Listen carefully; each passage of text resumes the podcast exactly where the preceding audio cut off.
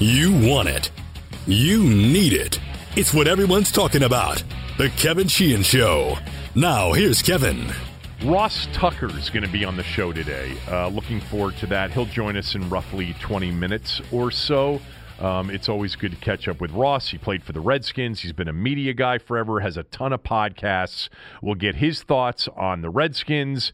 Um, and he tweeted out something yesterday after Don Shula's passing. He was at the game as a Philadelphia Eagles fan back in 1993, and he was at the vet the day that Don Shula broke the all time wins mark. Uh, so we will catch up with Ross Tucker in about 20 minutes. A uh, couple of things, real quickly, before we get to the Dwayne Haskins letter slash message that uh, was put out on redskins.com earlier uh, this morning. Um, the University of Tennessee just announced uh, moments ago plans to bring back students for the fall semester. Uh, I'm happy about that. I have a niece who goes to the University of Tennessee. Uh, my sister and brother in law live in Nashville, one of my favorite cities in the United States. Um, and my oldest niece uh, is going to be a sophomore next year at the University of Tennessee. So good for her. But more importantly, to, the, to, to this group uh, and those listening, um, they join basically LSU, Alabama, Texas A&M, Missouri, Arkansas, Georgia, and South Carolina in making the same announcement about students being back on campus for the fall semester. You know what that means, football fans? That means the SEC is going to play football in the fall. And even if the rest of college football doesn't, uh, if you at least have, uh, you know, a triple header or a quadruple header every Saturday of SEC games, I'll take that versus nothing. Uh, but anyway, um, that's an interesting thing. And of course, obviously, it's subject to change between now and then. But God, I hope this is the beginning of a lot of this news um, over the next uh, couple of weeks and months ahead. Um, we have to start with Dwayne Haskins and the message that he put out via redskins.com today. Um, it's I'm going to read it to you for those that haven't read it because I'll tell you up front um, I think it was very well done. This is a reflective piece written by Dwayne Haskins titled In My Words, um, subtitled Dwayne Haskins Shares the Experiences of His First NFL Season. Um, and it starts with it was April 25th, 2019, and the Washington Redskins were on the clock. Friends, family, and mentors surrounded me as burgundy and gold flashed on the screen. This is Dwayne Haskins writing this, and it was put out on redskins.com earlier today. He writes, I was actually in Nashville. Well, there's the second Nashville reference of the day. Well, that's where the draft was. He said, I was actually in Nashville before the NFL draft for some marketing opportunities. People asked, Why are you going home? The answer was simple Family is very important to me. You can only take five people to the draft, and I have at least 15 cousins. Instead, I decided to rent out a bowling alley that my family went to when I was in high school. It was a cool little event. There was a VIP section for my close family and all of the people that I'm really close with. I packed the place with all the cousins, nieces, and nephews I could. There was also the chance that the Redskins were going to draft me, so I wanted to be close to home. Um, I'll stop right there and just mention that, you know, there was no mention in this message about charging people to get into the event, the draft event um, that was run by his marketing company, H and H Marketing. He talks about a VIP section for close family and all the people that he's really close with, and that he packed the place with all the cousins, nieces, nieces, and nephews that he could.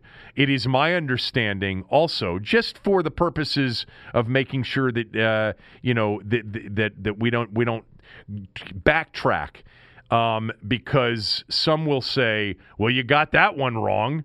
Um, I don't think we did get it wrong. I just don't think he mentioned it here that they charged, you know, 40 bucks a head or whatever it was for other people to come in and share in Dwayne Haskins draft night. Um, he didn't mention that. That's okay. I'm not being critical of that. I just brought it up as the first thing that I thought of after this first part of the letter. Let me just say, if I didn't say it before, I forget if I said it before or not. I think this was a very well done sort of reflection piece on his first year as an NFL quarterback. I think you'll hear some of that. I think it was a really smart move, too, by the Redskins. Um, now, I don't think they're going to make him available to the media. I've already reached out for my radio show. I've reached out, I mean, two dozen times um, over the last, uh, you know, 10 months, 11 months to try to get Dwayne on the show and have had no success in doing that. They've really kept him to sort of the mandatory stuff that he has to do, you know, press conferences on midweek before a game, you know, a, a, a time or two during training camp, and um, post game, which is all a requirement for the starting quarterback when he when he started. But anyway, uh, I'll continue with this um, letter from Dwayne Haskins. Uh, he writes, "This was the realization draft night of a dream coming true." I started playing football when I was eight years old and playing quarterback when I was 10. From that point on, I dreamed of being an NFL quarterback. I had literally watched every single draft from pick one all the way up to 256. It was like Christmas Eve. I watched going back to Calvin Johnson in 2008.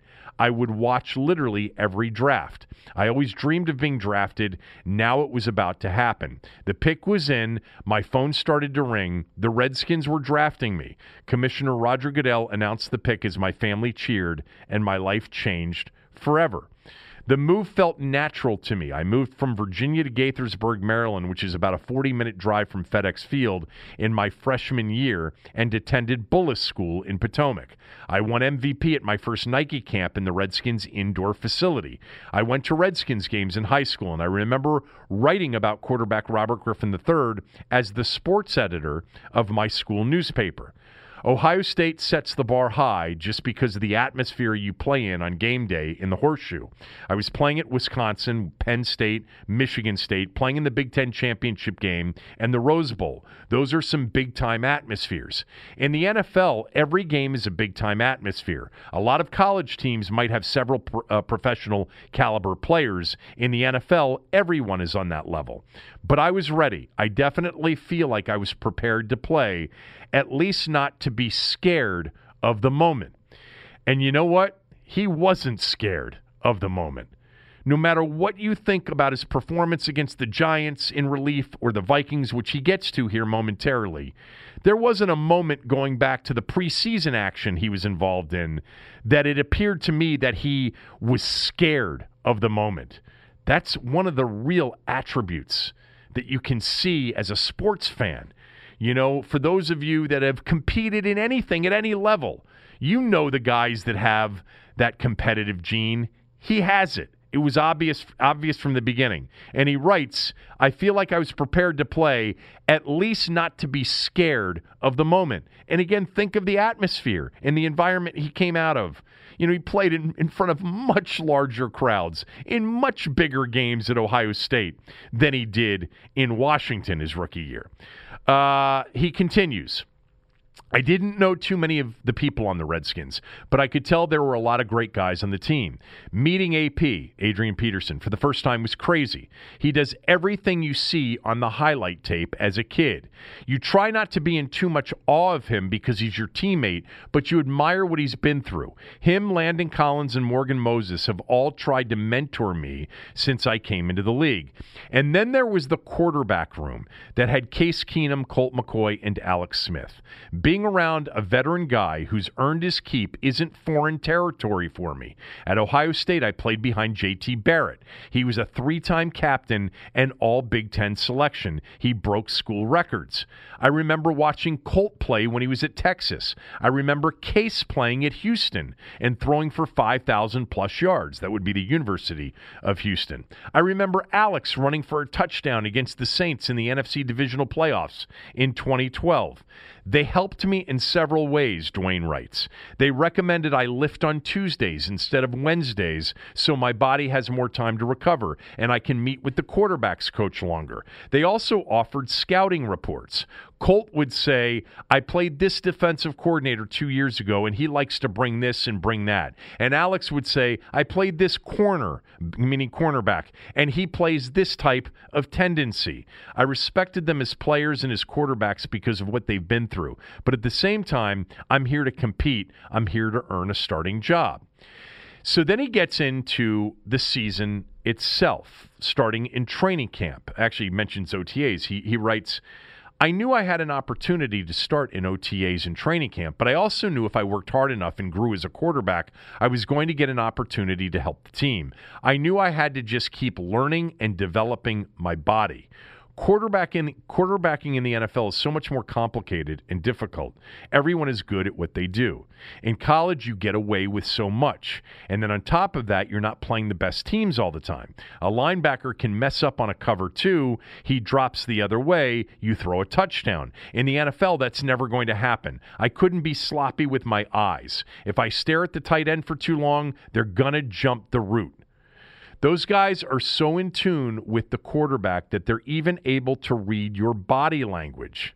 I remember talking to Ryan Anderson and Tim Settle, and they said they could tell when I was going to snap the ball based on where I was standing. It's stuff that you don't even know people are noticing. I always look, and I was always looking for feedback from them. I would ask questions like, Am I settling better? Is my cadence more efficient where I'm saying my ready, uh, I'm saying my ready, like ready, more loudly, or am I holding longer before I snap it? It's stuff you might not necessarily notice as a young guy. I just had to learn how to pick up the nuances that can make you a pro. During training camp, I heard all the talk from the media discussing who won the day between Colt, Case, and myself. Avoiding that stuff is definitely easier said than done. We knew we were in a competition with one another. Case was trying to be the best Case he could be every day, and Colt was trying to be the best Colt he could be every day. I was just trying to be the best I could be each and every time I stepped on the field, whether it was a workout, walkthrough, practice, or game. I want to continue to learn and grow each step of the way. He says, and this is Dwayne Haskins in a letter through Redskins.com.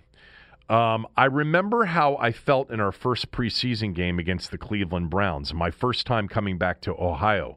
I was out there guns blazing, throwing plenty and pushing the ball down the field. Of course, I made mistakes, but to be playing in an NFL preseason game, it was really like a dream. It was definitely a humbling experience because I didn't play the greatest first game, but it was so much fun to be out there. It was just a great opportunity. Eventually, Case, as in Keenum, became the starter, but I understood the decision. He, along with Colt, had knowledge of the system. They're leaders, they're veterans, they've played in the NFL before, and they know what it looks like and have more experience. I knew my opportunity would come, though. I just had to stay prepared.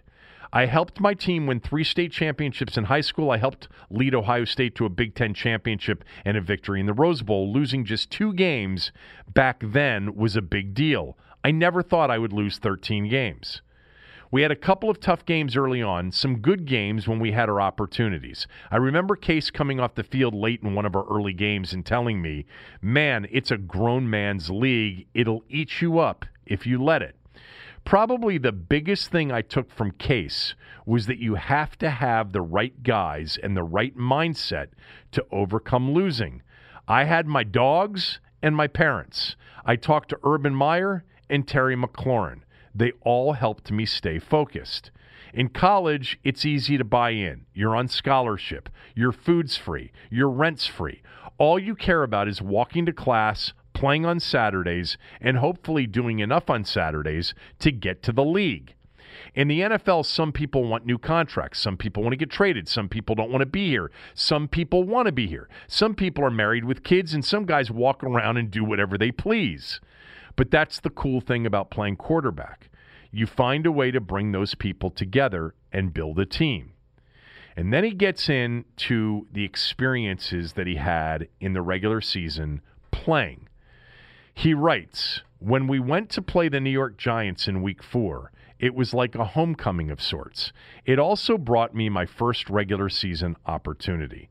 The game was an emotional experience for me. I I've lived in New Jersey until I was 14. I lived in New Jersey until I was 14. I went to Giants games and remember watching Eli Manning. I wanted to get out there, throw eight touchdowns, and just beat the mess out of them. But that didn't happen, and it was a humbling experience. I couldn't even look at my phone because I knew it was going to be bad. I made a couple of good throws, but it wasn't fun to watch. My demeanor before the snap was terrible. My eyes weren't in the right spot at the top of the drop. I remember looking at the film and thinking, what was I doing? I got another shot against the Vikings in week eight. I wasn't in sync or rhythm at all. That didn't make me lose confidence, but it felt like I was against myself. It should be easier than this. I had just thrown 50 touchdowns at Ohio State. Why wasn't it easy? Then I talked to Alex for about two hours. He said, Of course, it's not going to be easy. You're a rookie who hasn't played in the NFL and is learning a new system, and that, Dwayne writes, made sense. So once I was named starter a week later, I decided I was going to keep things simple and let the plays come to me. That's when things started to pay off. When I was in college, Coach Ryan Day told me something I still remember. Bad things are going to happen, but if you make things worse, the whole game could be over from there. Fall on the ball if there's a fumble. Throw it away if someone is covered. Don't put the offense in third and 16 because you want to make four or five guys miss. Those are the simple things I focused on for the rest of the season. I remember going into the Buffalo game with so much more confidence, partly because I was able to continue to learn and had faced some early adversity. I was humbled and understood how difficult this league can be. I still made some mistakes in that game, but my mind was calm. It was windy outside and the Bills Mafia was loud, but I was going to be the best me, the best quarterback, the best leader I could be. There were still some bumps along the way. I thought we were going to beat the Jets. They in this is that next game against the Jets. I thought we were going to beat the Jets. They were blitzing us all game. Remember Jamal Adams and he says Jamal Adams had 3 sacks. It was just bad. It's all about thinking positively and what you tell yourself. If I'm doing what I'm supposed to do, if I study and put in the work, I'm going to play well. There's no doubt I was starting to play better, but it was all about getting into that groove of knowing that I'll make mistakes, but as long as I'm making more plays than mistakes, it's going to work out. Outside of our game against Maryland at Ohio State, and that was in 2018 when Maryland nearly upset Ohio State in College Park. It was a 52 51 overtime game, a shootout. Haskins played great. Uh, J.K. Dobbins was great. That was one of the real good games for Anthony McFarland. More on him coming up, but he rushed for two touchdowns and 298 yards against uh, Ohio State that that late November day um, back in 2018. But Dwayne writes, outside of our game against Maryland at Ohio State, the game against the Lions was probably the most anxiety I've ever felt in a game. Now I don't know with respect to the Maryland game, if he's talking about because they nearly lost and it was tight, or whether it was because he was coming home. And by the way, playing against a team that he had originally committed to. Then he writes about the Detroit game. We were going back and forth with them. They were kicking field goals. We were kicking field goals. That's what I love about NFL games. Every game is competitive until the last two or three possessions. That's when it matters most. We started to find some momentum. I found Terry on a 15 yard play. Adrian ran for a six yard gain, and I completed a pass to Darius that put us in field goal range to tie the game. Then we got an interception that gave us a chance to win at the last minute. At the last minute. It was third and five with less than 30 seconds left. I motioned Trey Quinn over and saw it was man coverage. I looked for Quinn, but he was covered. I could have made the throw, but it would have been a contested ball.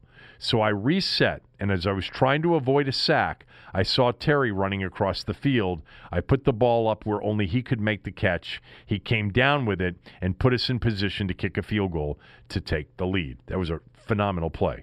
Two plays later, another interception by Detroit sealed the game. We had just gotten our second victory and the first of my career. I'll never forget how I felt after that interception. I threw down my water bottle, looked up at the sky, and screamed with joy. It was the first of many to come in my career. Now, what is certainly noticeable by its absence is no mention of the selfie. There is no mention of it at all. He says, We had just gotten our second victory and the first of my career. I'll never forget how I felt after that interception. I threw down my water bottle, looked up at the sky, and screamed with joy. It was the first of many to come in my career. Now, I hope he's got a short memory and he forgot about it, but I doubt it because it had to be a learning experience for him. He didn't mention it here. The thing that I like about this piece, and I'm not done yet, but we're almost done, um, is that there's no real excuse making at all in this. You know, he says, I was bad against the, you know, it was bad against the Jets. Um, it was, uh, you know, that the, it was a humbling experience against the Giants and the Vikings. Um, let me just finish up this thing and then a few more thoughts. Um, so, uh, after the, um, after the uh, Detroit uh, ending of the game. It was the first of many to come in my career um, in terms of wins, he hopes, uh, without mentioning the selfie. He then writes If I could say anything to the fans who have grown up watching the Redskins, it would be that we are growing, working as hard as we can, doing things the right way, and building a winning mindset on and off the field. I hear people saying, What does that mean? It's the way we practice, the way we eat in the dining room, the way we lift. A lot of times last year, I thought we were dragging. This year, I feel a new sense of urgency. That's what is fun about football. It's the want to, to play your best in every situation. That's something I think is important as far as trying to be able to compete with the best of the best teams in the NFL. If you don't think you have a fighting chance, there's no way you're going to win. I feel like as we continue to grow as a group, we are learning a lot about we are learning a lot about what it takes to be a winning football team. Stay safe and healthy, everyone. I hope to see Redskins Nation again soon. Um, I liked it. I thought, you know, he went through a lot of things. Did he leave out, you know, charging people to get into the draft party? Did he leave out why he took the selfie? Um, you know, he sort of addresses that by, you know, essentially, you know, implying how excited he was to get his first win. Um, and especially after that last interception. Does it explain it enough for some of you? Probably not. But it's a very positive piece. It's a very self reflective piece in that he admits that he was humbled early on. I think the interaction that he had in that quarterback room with Alex Smith, Case Keenum, and Colt McCoy um, was impactful on him. I mean, think about that. Those are three veteran quarterbacks. You know, rarely do you get to sit in a room as a rookie quarterback with like three veteran quarterbacks? Usually it's one, and maybe there's another young guy somewhere.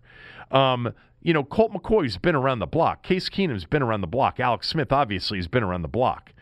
Um, but anyway, um, uh, I actually also think it was a good move by the team. I think it was a good move by the team because I think for the last two to three months, the only thing that we've really heard from Dwayne have been his social media, you know, has been his social media output. And I think this letter is very much sort of a, a contrast to that.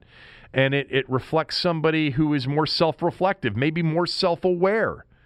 You know, I'd like to see him dial back the social media, no doubt about it. But I think this was a good move, actually. Um, I think it was whoever came up with the idea. Maybe it was him. Maybe it was somebody in the PR department uh, in in Ashburn. Um, but I think it's a, a good little um, hello and wanted to tell you about my first year. Now, the bottom line, he's got to play well and he's got to win games. I think everybody understands that. I think everybody understands that that's the case. Um, but with that said, um, again, it was sort of a nice side by side difference um, hearing him in long form versus social media short form. You know, social media short form can be incredibly misleading. and it really isn't more times than not reflective of tone. You know, sometimes long written pieces, long form written pieces don't necessarily, you know, indicate or reflect tone that much either. But I think this one did. Um, I think it was a good move by the organization to do this. I think more people will look at this and receive it uh, and feel um, and, and view it as, as favorable um, towards him. Again, bottom line, none of this shit matters. He's got to kick ass here in the offseason. He's got to go out there and prove to a new coaching staff that not only can he do it, um, but he can do it in a mature way um, and lead by example. Uh, and then he's got to perform on the field, you know, brass tacks, win games, play well.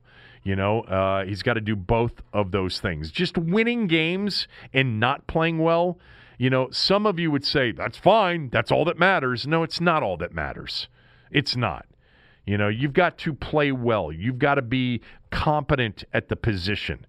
He could have a great year and they could go 5 and 11 and I might tell you at the end of the year he was really good. It's a team game. The offense is out there half the time, the defense is out there half the time, and special teams gets their, you know, number of plays during the game. Uh, but I want to see improvement at the position. I want to see a maturity. Um, but more than anything, I want to see him improve at the position and perform. And I have a feeling we'll see that. Uh, Ross Tucker coming up here uh, momentarily. Quick word, though, about MyBookie.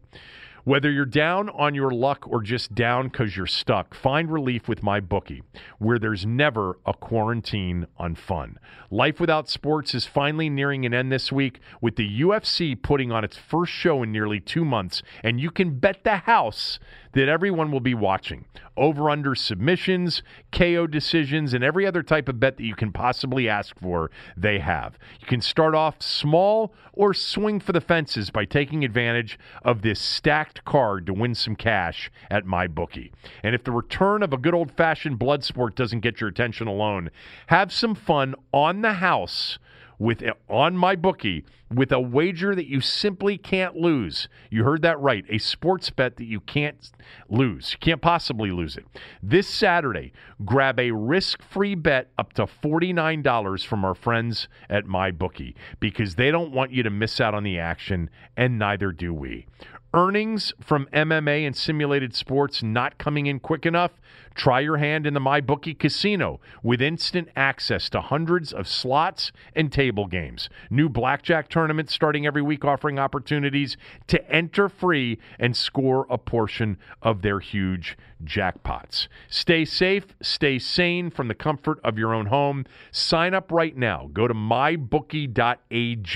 Use my promo code KevinDC and they'll match your deposit halfway, all the way up to $1,000. If you put in 100, they'll spot you 50. So you're basically getting free money to play with just uh, by just supporting the show. With MyBookie, you bet you win, and most importantly, when you win, you get paid, and that's something you can trust me on. MyBookie.ag is one of the legitimate ones out there if you're looking for a place to wager. By the way, they've got all the NFL prop bets up there as well. A lot of people really starting to look at those.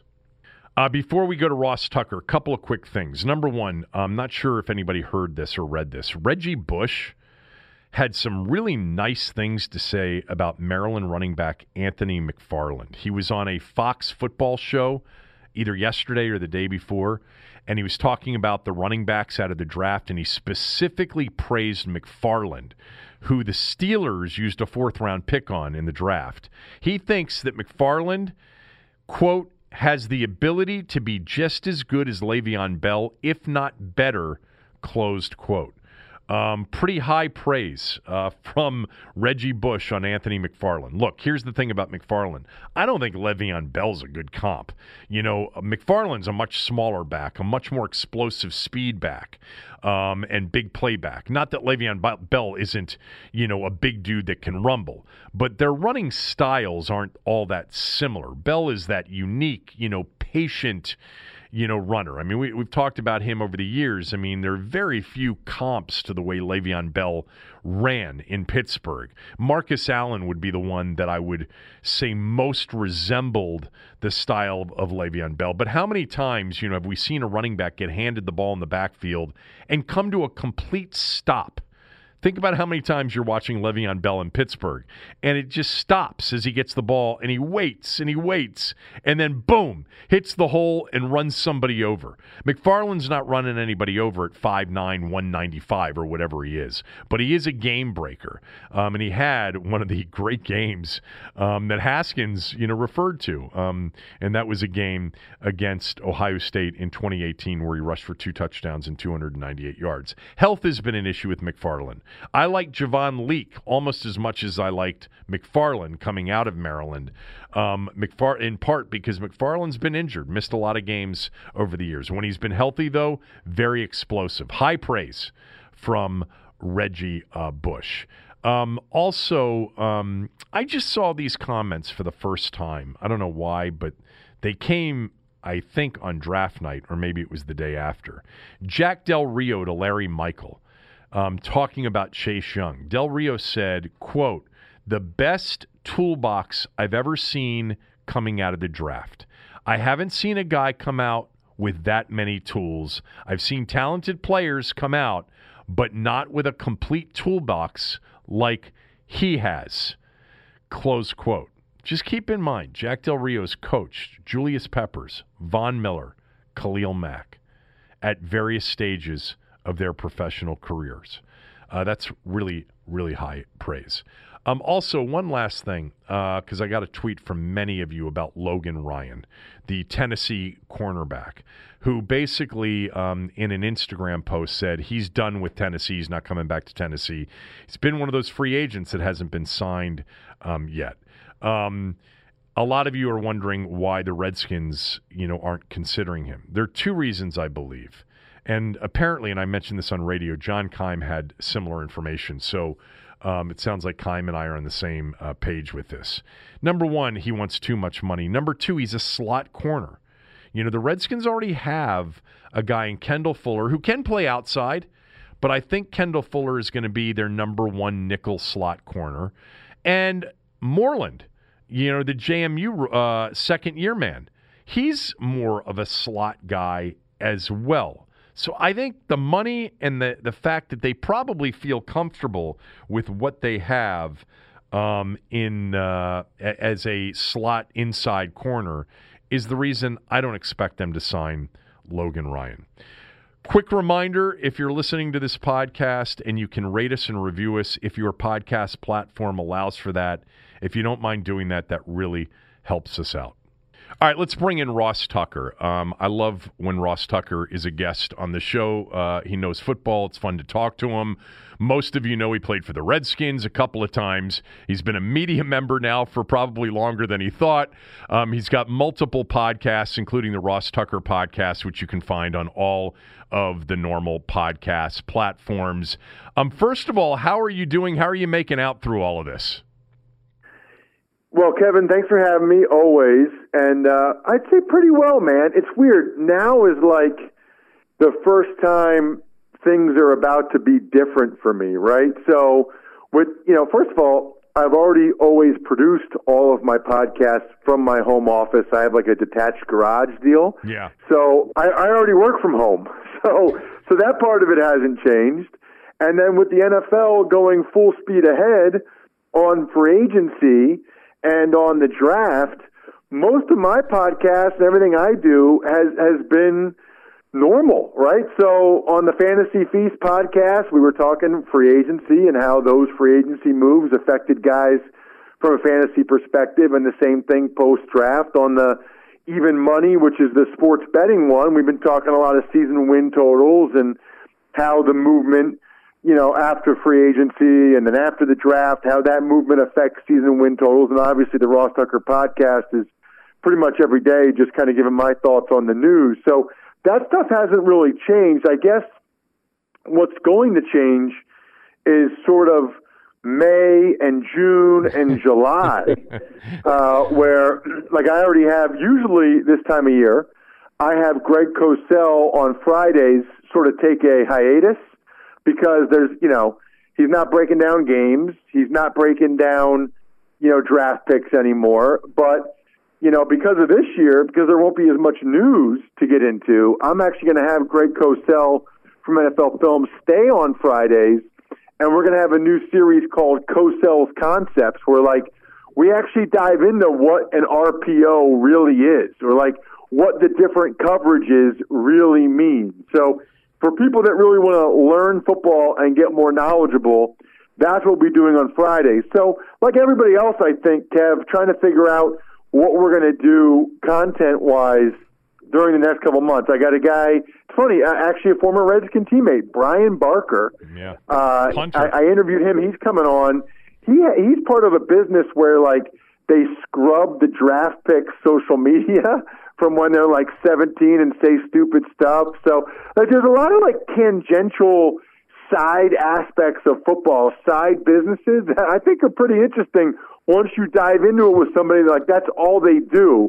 So we got a bunch of those lined up, like disability insurance for like a guy like Tua, and so it'll be interesting it's funny because when I oh. was doing the show, the radio show with with Cooley for three years or whatever it was, we he he's very much he very much thinks entrepreneurially. I before I got into this broadcast business, I was involved in five different startups that had nothing to do with sports or broadcasting, and we came up with an idea one day on the air. It was basically like a a Twitter check. So it was a social media check for athletes where they sent us what they were going to tweet out, and we gave him a quick thumbs up or thumbs down because I feel like so many of these athletes need a final check from somebody with some common sense that can sort of read the room better than they can. Um, and so I think we spent like an hour and a half one day um, developing the revenue model and talking about how it would work to, you know, from a technology standpoint. Of course, nothing came of it, but uh, it was fun for about an hour and a half anyway. But to your first point, you know, what we've been talking about the last couple of months is the same exact thing we would have been talking about a year ago, right? Free agency and the draft. Thankfully, football continued, and now we're going to have the challenge that we always have anyway, which is no football until August or September, um, hopefully. By the way, I wanted to start with this before I got your thoughts on the Redskins and the draft and free agency. I saw that you tweeted that you were at the game at the vet when Don Shula broke the all time wins record in Philadelphia. And I think that, you know, first of all, that, that, was probably cool to be there. You were an Eagles fan, so you weren't happy about that. Um, but I think his passing um, has really sparked, you know, another debate about the greatest coach of all time in the history of the league. I've tried to make the case the last couple of days that Shula to me is either one or two with Belichick. Uh, you know, he had two losing seasons in 33 as a head coach, took four different quarterbacks to Super Bowls. How do you view him? Yeah, well, so first of all, it's kind of funny because I grew up outside of Philadelphia. Now I'm doing the Eagles preseason games on TV, et cetera. But I never played for the Eagles. I played for five teams other than the Eagles, including – playing against them for the Redskins and Cowboys, right. which is weird, right? So I know a lot of your listeners, Kev, are Redskins fans. Picture growing up, die hard, hail to the Redskins, and picture playing for the Cowboys or playing for the Eagles. Yeah. I mean, that was my reality. And the thing is, it wasn't weird putting on the Redskins helmet. I actually thought it looked awesome, or putting on the Cowboys helmet. That wasn't weird. What was weird was playing against the Eagles. Right. You know, because think of this, right? From when I was five years old till I was 22, like I, it was so ingrained into me to love that uniform, to love those people, to love everything about it, and then to be out there actually on the other side of it, trying to kill Hugh Douglas or Brian Dawkins or whoever that was a little bit weird. Like to, to actually go go after those guys in that uniform. Were you a diehard? Weird. Were you a true Eagle diehard?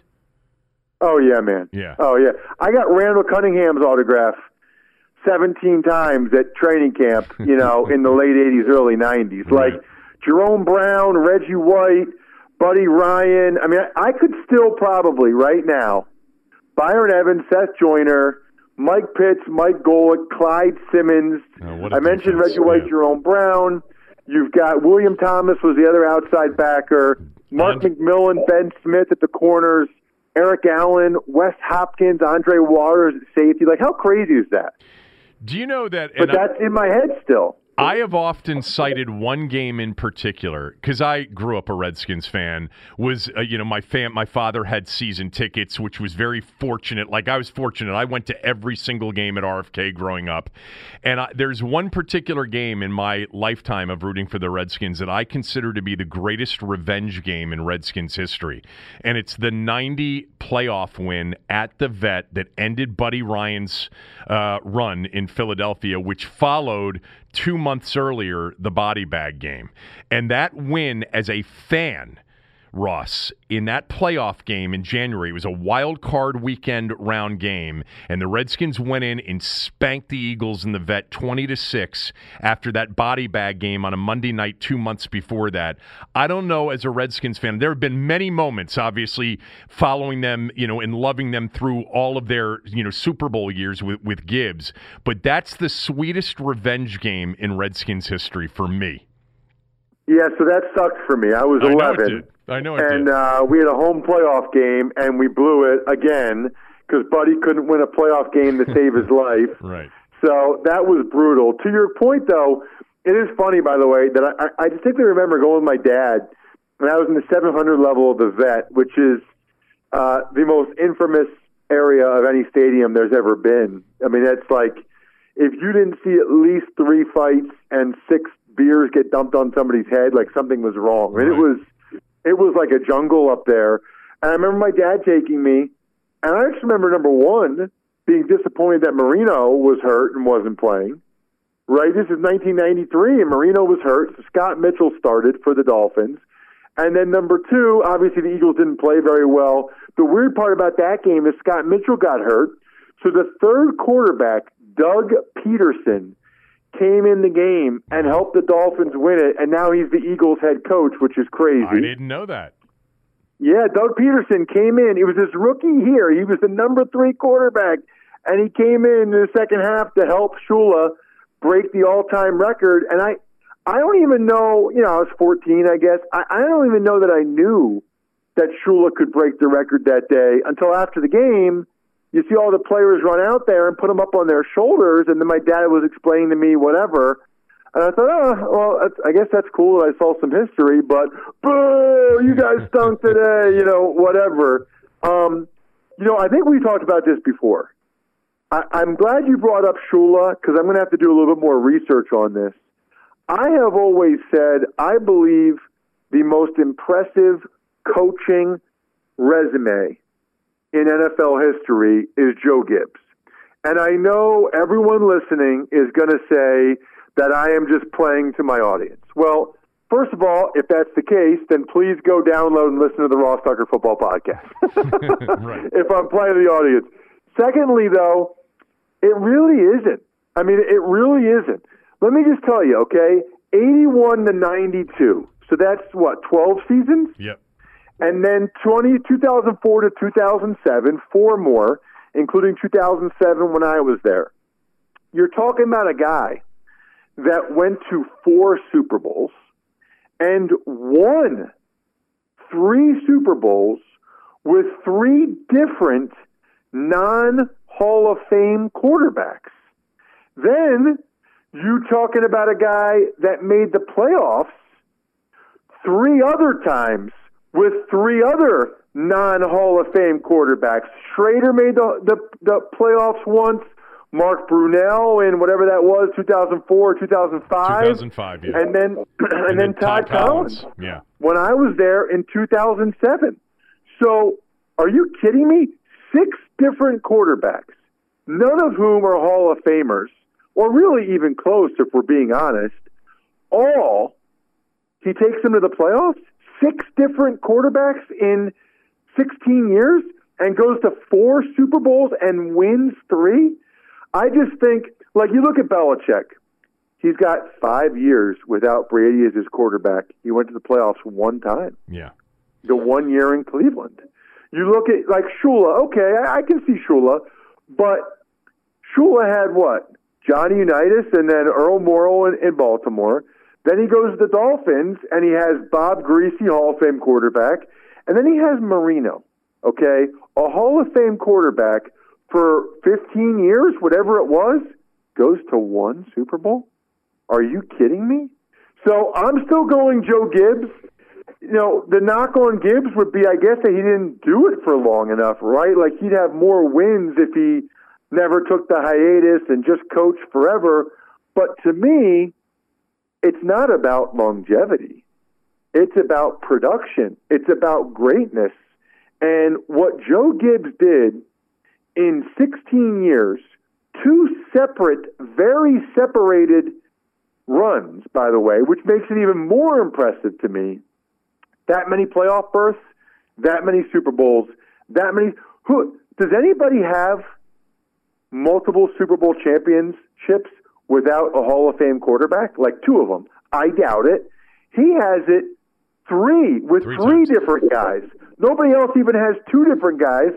And a lot of these guys, Shula, okay, well, Griese's a Hall of Famer, Johnny U's a Hall of Famer, and Marino's a Hall of Famer.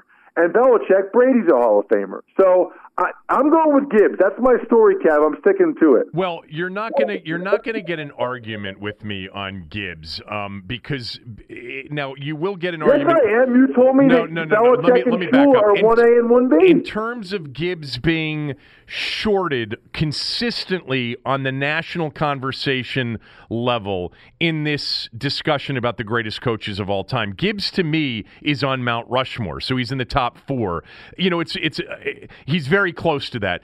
See, the thing about Shula, and I remember all of Shula's, I'm older than you, so I remember Shula's teams in the 70s. I remember him taking David Woodley to Super Bowl 17 against the Redskins. David Woodley. I remember the Marino teams, which did not have a lot around him. You know, Marino didn't play with Hall of Famers, never a running game, no Hall of Fame receivers, defense inconsistent at times. Now, the teams he won with in the 70s had Hall of Famers like Griese and Warfield, you know, offensively, and the no name defense, which was very good. I, I really view Shula and Gibbs as very similar in that they both consistently got more out of less, which is the case you were making with Gibbs to a certain degree, because I do think while Gibbs and the Redskins had talent, it's not the equivalent of what Noll had, or Landry had, or Walsh had, or Lombardi had. What Gibbs gets knocked for, Ross, he gets knocked for a couple of things. Number one, two strike season Super Bowls, which, by the way, I think is a compliment. I think it's a reflection of great coaching. And he didn't produce like this incredible coaching tree for some reason. I think it's because he had a lot of older assistant coaches, but three Super Bowls, three different starting quarterbacks, three different running back sets. You know, the, the Hogs were the constant, but the Hogs actually changed. You know, uh, Grimm and Jacoby and Bostic were the consistents, but Lachey was on the 91 team. George Starke was on the 83 cha- 82 championship team. And here's the thing about Gibbs and Shula that is different from Belichick. The 70s AFC was brutal. Miami, Pittsburgh, Oakland, like you know, in their own division, the Colts were good for for a, a, significant portion of that decade. Think about what Gibbs had to go through during that 12 year stretch in the NFC East with the Cowboys and the Eagles and the Giants. And then the Niners and the Bears. You know, and the Rams and the Vikings had good teams too. Brutal competition. Those 80s NFCs were as tough as anything, and the 70s AFC was as brutal as anything we've seen. I, Gibbs, to me, is always shorted in the conversation. He's very much right there on the Mount Rushmore, you know, number three, number four. Um, but to me, Shula and Belichick are the two that have always, I, I don't know, there's some context too in watching. Shula always as an X's and O guy, like Gibbs, by the way, always seemed to be three steps ahead of everybody. There was just something about him. But anyway, um, it's no. And the point I would make, just a quick follow would be: sure. Who cares about coaching tree? Number one. I love the point you made about True. how brutal the NFC East was, in particular, and the NFC in general when Gibbs was there. People say, "Well, that was before free agency." Yeah, that made it harder because look at the competition that they had to go against. I mean, look at the teams that they had to play against.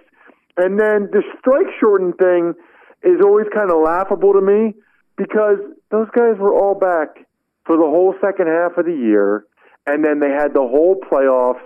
Like, who gives a crap that earlier in the year there was a strike when you've all been playing for five, six weeks at that point, then you're in the playoffs. Like that's meaningless to me at that point. I actually think it's a really good point that you made about coaching tree. Who gives a shit? Because the truth of the matter is, if you don't have a great coaching tree, that actually, by definition, means you did it.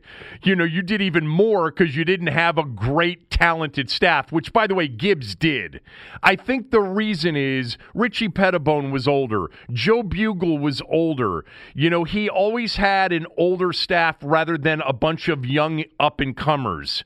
You know. Um, and I think that may be one of the reasons. But I mean, look, what else are we going to talk about these days now that it's over? It's it's Don Shula had a hell of a career. Two losing seasons in 33 years is pretty remarkable. And again, like Gibbs, took multiple starting quarterbacks to Super Bowls in multiple eras, didn't win. Now, in 68, as the Colts coach, if he had Unitas, which he didn't have that year, he had Earl Morrall, they probably would have won a Super Bowl. But to take David Woodley to a Super Bowl, um, you know, is is pretty is pretty remarkable. Um, I want to ask you about the Redskins. First of all, I don't think we've talked since maybe late in the regular season. What did you think of the Ron Rivera hire? Are you a fan of him and the staff that he's put together or not? Huge fan of Ron Rivera as a person and as a coach. I was thrilled that the Redskins hired him. Um, absolutely love him. I don't know how much you know him, but he's an incredible, incredible guy. You know, with his family serving in the military and everything like that. I like Del Rio a lot as well as the D coordinator. Uh, and I'm not sure about Scott Turner yet. You know, mixed emotions on Scott Turner. I think he's going to have to prove himself. Um, but I thought Ron Rivera was a slam dunk because I just like the fact that he's so well respected by players around the league. And I felt like with all the noise that was out there and all the discussion, I feel like they really needed that, right? I feel like they really needed somebody that, you know, Greg Olsen and Thomas Davis and Kuechly and all these guys will say, Coach Rivera is the best. We love him, man. Because, you know, it was becoming to the point where guys like didn't want to play for the Redskins because of the Trent Williams stuff, everything that went on.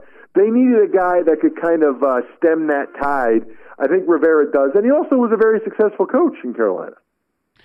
Uh, yeah, d- d- definitely. now, you know, the concern, obviously, from Redskin fans after two decades of you know this this reign of, of Snyder terror on the franchise, that eventually, you know, something will go wrong. It'll become dysfunctional again. But as of now, it, it certainly seems that Rivera has a lot of control. I mean, there he was very much sort of the point person on this Trent Williams trade to San Francisco. Yeah, um, it sounds like that. Obviously, it, it's not a great return for the Redskins, but it was what it was at this point. It had gotten down. I actually thought that Trent Williams would want to stay after after Ron Rivera came in. I, I was actually a little surprised that he still wanted to leave. Yeah. Um, I like Chase Young quite a bit. I thought it was the right move given the concerns about Tua's health, especially, and how he played down the stretch to see what Haskins could do. I think the Redskins are actually in a pretty good position where either Haskins proves his worth this year and they're on the road to rebuilding and they have the quarterback in tow, or he pisses down his leg, to use an expression, and they probably have a pretty good defense, but they don't win a lot of games, and they have a, a great opportunity to maybe get a Trevor Lawrence or a Justin Fields or one of those guys in next year's draft. I thought it was the right decision. Now, if Tua was healthy, we might have had a different conversation, right? If Tua didn't have the significant injury risk, then maybe we'd have a Kyler Murray, Josh Rosen situation. But that was not the case. And given the fact I thought Haskins did some really positive things against the Eagles and others late in the year, and you combine that with Tua's very obvious injury risk, and I, I don't know anybody that thinks he's going to stay healthy. I mean, it, the odds of that have to be very small. I thought it made a lot of sense to do what they did. You know, overall, um, Ross, they're across the board viewed in Vegas and other places as one of the two or three worst teams going into 2020. Is that fair or not? It is fair because right now they've got a bottom five quarterback unless he proves otherwise. And they still have some some concerns on the offensive line. I mean, left tackle still a concern. Left guard, I think, is a concern. Uh, I do like, you know, Terry McLaurin, but it's not like they loaded up at receiver. And the running backs still have uh, very many questions with their injury history. Defensively, they're better, um, but I don't know. I think it remains to be seen if the secondary is good enough for them to actually be like a difference making side of the ball. You know, uh, you definitely got people's attention who are listening and are Redskin fans when you said, and so matter of factly, Haskins, they've got a bottom five quarterback which, by the way, probably is true. I, I mean, I'm not going to sit here and go through all 32 teams, but based on where he is right now, that may be true. But I'm sensing, and just correct me if I'm wrong, that you're 50 50 at best on Dwayne that you know this year will sort of tell the tale on him but you're you think it's a coin flip or maybe not even a coin flip yeah i think 50-50 at best is probably a good way to describe it um, he was fantastic his one year at Ohio State. And like I said, I thought he did some really positive things late in the year for the Redskins, including like against the Eagles. The flip side is, you know, as you know, there was a lot of noise, and I had talked to some people, a lot of concerning things coming out of Redskins camp about Dwayne Haskins. And so the question is, how many of those are true, or how many of those were Jay Gruden's coaching staff making excuses for why he wasn't playing and or why he wasn't going to be successful. None of us really know the answer to that. What I do know is when you combine those whispers and concerns, I know other people have gone on other outlets and talked about them. I'm not going to do that. Uh, I think everybody already knows what's been put out there before. But you combine that with like the selfie thing, at the end of his first win, that we do know, that we do have evidence of. And I know these guys, it's a new generation, it's different. but man, Kev, I, I have a tough time picturing any of the top 10, top 15 quarterbacks ever not being so locked in that they don't look at the clock and know we're going to have one more snap, that they're over in the stands taking a selfie that's that is a tough one for me. And is it is is it the deciding factor? No. Is it something that's hard for me in and of itself to get past? Yeah, probably. Yeah, I mean, you know, I just I know what top ten quarterbacks are like. Like I, I played with Brady in New England. Like I know what Drew Brees is like. I, I know what Russell Wilson is like. The attention to detail, the accountability, the that's that does not seem to be Haskins' deal so far. You know, it's like I've said uh, several times on the podcast and the radio show. There are flags. We'll find out, you know, down the road if if they're truly red or not, because it's a new generation and a lot of the social media stuff. I'm trying for the first time not to get super worked up over all of the the social media stuff and not view it in the form of sort of okay boomer red flag automatically because I actually really liked what I saw on the field from him. I thought he had a real competitive badass gene to him, which I love in in a quarterback in in, ath- in athletes in particular. There was an urgency and a competitiveness in him on the field that um, you know that's innate uh, and and it's hard to sort of you know develop over time. So I'm in, I was very encouraged more so than I thought I would be last year. So I'm trying to ignore the rest of it, but you ultimately and my partner here on the podcast, Thom Loverro, who's with me two days a week, uh, feels you know sort of the same way that ultimately those those are going to be the red flags that we should have noticed and looked back on and said you know that that, that was telling. Um, I always love doing this. I really appreciate the time. I know you got to run at Ross Tucker NFL on Twitter. Um, listen to all of his different podcasts. He does a great job. They're available everywhere you get this podcast. Um, thanks so much. Stay well. Stay healthy. Kevin, my pleasure. Anytime. Love talking Redskins. Love talking with you. Congrats on all the success, man. To you too, Ross. Appreciate it. Thanks to Ross Tucker. Always good to catch up with him. Uh, back tomorrow with Tommy.